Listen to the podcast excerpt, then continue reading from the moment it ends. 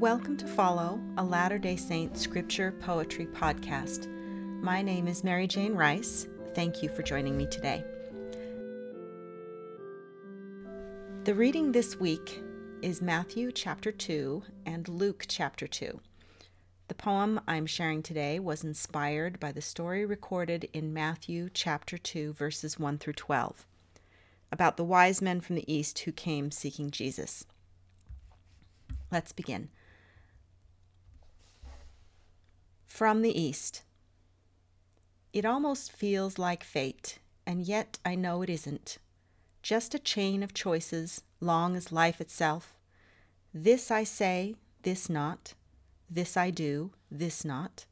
This I study, ponder, believe, until by twists and turns I arrive here to gaze upward at a new light in heaven's velvet veil a tear where God streams through like lightning from a pinprick, or revelation from a whisper, calling, Follow. It's another step in the long progression, one more choice. Stay a scholar only, seeking and sorting ancient tales in dark paneled, perfumed rooms, safely conjuring heaven, ever learning but never knowing. Or gather my gifts quickly run toward heart thumping pull of prophecy, swing from stirrup to saddle in a smooth leap, and leave tonight to follow the star. By the time you hear this episode, we will be done with Christmas. And at the end of this year, we'll talk about Christmas again since the holidays don't match up with the study schedule. So it may feel a little out of place right now, but I think it will be nice to have double doses of Christmas and Easter this year. I'm going to tell the story of how this poem came to be. I have a friend who used her family used to do a Christmas concert every year that they put on for extended family and friends. They do um, reserve the local chapel and get people to do readings and perform music for all different parts of the Christmas story.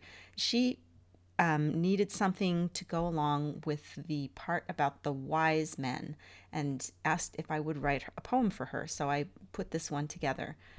Um, I was trying to write something that made it recognizable as being the story of the wise men, but that also was relatable to personal experience.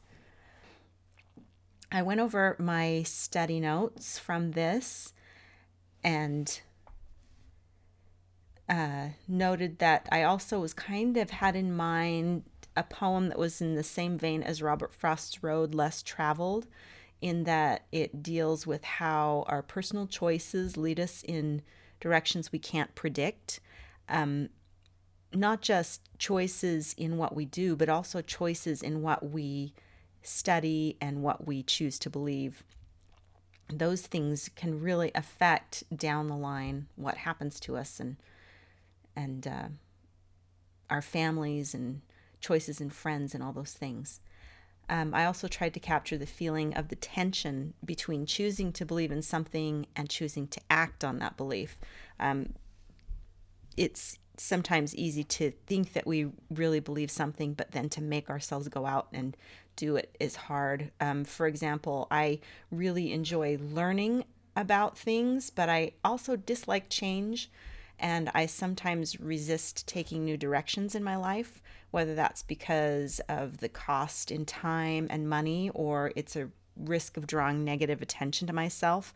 I uh, I don't think that I'm exactly a lazy person, but I am kind of introverted. And so, even though I might believe, for instance, that I should go out and serve people and interact with them, it's hard to make myself go out and do that. uh, not every risk is equally worthwhile, but I need to guard against staying in my comfort zone just because it's easier. I think that counseling with Heavenly Father and prayer and listening carefully for the promptings of the Holy Ghost can help me be better at this, but also sometimes I just need to take that leap of faith. And if I make a mistake, it's okay. I can learn from mistakes too. Some of the questions I had when I read this reading assignment was Who were the wise men? Were they Jews or Gentiles? How did they know that the Messiah had been born, but they didn't know exactly where to find him? Um, during my studies in the Old Testament, I found that some scholars think uh, during the Babylonian exile, Daniel or or other um, exiled Jews may have taught people in the court, court sages, about the Messiah and the signs of his coming. Um, the term for the wise men is often magi, which were sages, court sages from the east. Uh, what does it mean that the star moved and stood over where the child was? Was it a spiritual sign rather than a physical one? Did it literally, did the star literally move, or was it something that they saw spiritually? Uh, later, the wise men were warned in a dream not to return to Herod. So these men were not just wise in book learning, they were capable of receiving and understanding personal revelation from God.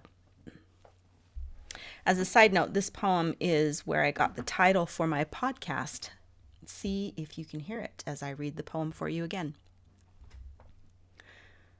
From the East. It almost feels like fate, and yet I know it isn't.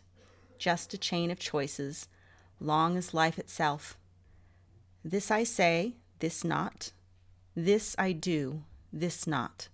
This I study, ponder, believe, until by twists and turns I arrive here to gaze upward at a new light in heaven's velvet veil, a tear where God streams through like lightning from a pinprick, or revelation from a whisper calling follow. It's another step in the long progression, one more choice. Stay a scholar only, seeking and sorting ancient tales in dark paneled, perfumed rooms safely conjuring heaven, ever learning but never knowing, or gather my gifts quickly, run toward heart thumping pull of prophecy, swing from stirrup to saddle in a smooth leap, and leave tonight to follow the star. That's all for today. Uh, just a final note this poem was first published as a 2016 Mormon Lit Blitz finalist Thank you to the Mormon Lit Lab for also publishing it in the first volume of the Mormon Lit Blitz anthology. You can find more of my poetry at facebook.com slash Latter-day Saint Poetry or visit merrijanerice.com. That's M-E-R-R-I-J-A-N-E rice.com. My contact information is in the show notes, along with a link to where you can buy your own copy of the Mormon Lit Blitz anthology. Thank you for listening. May your time spent in the scriptures this week be rewarding.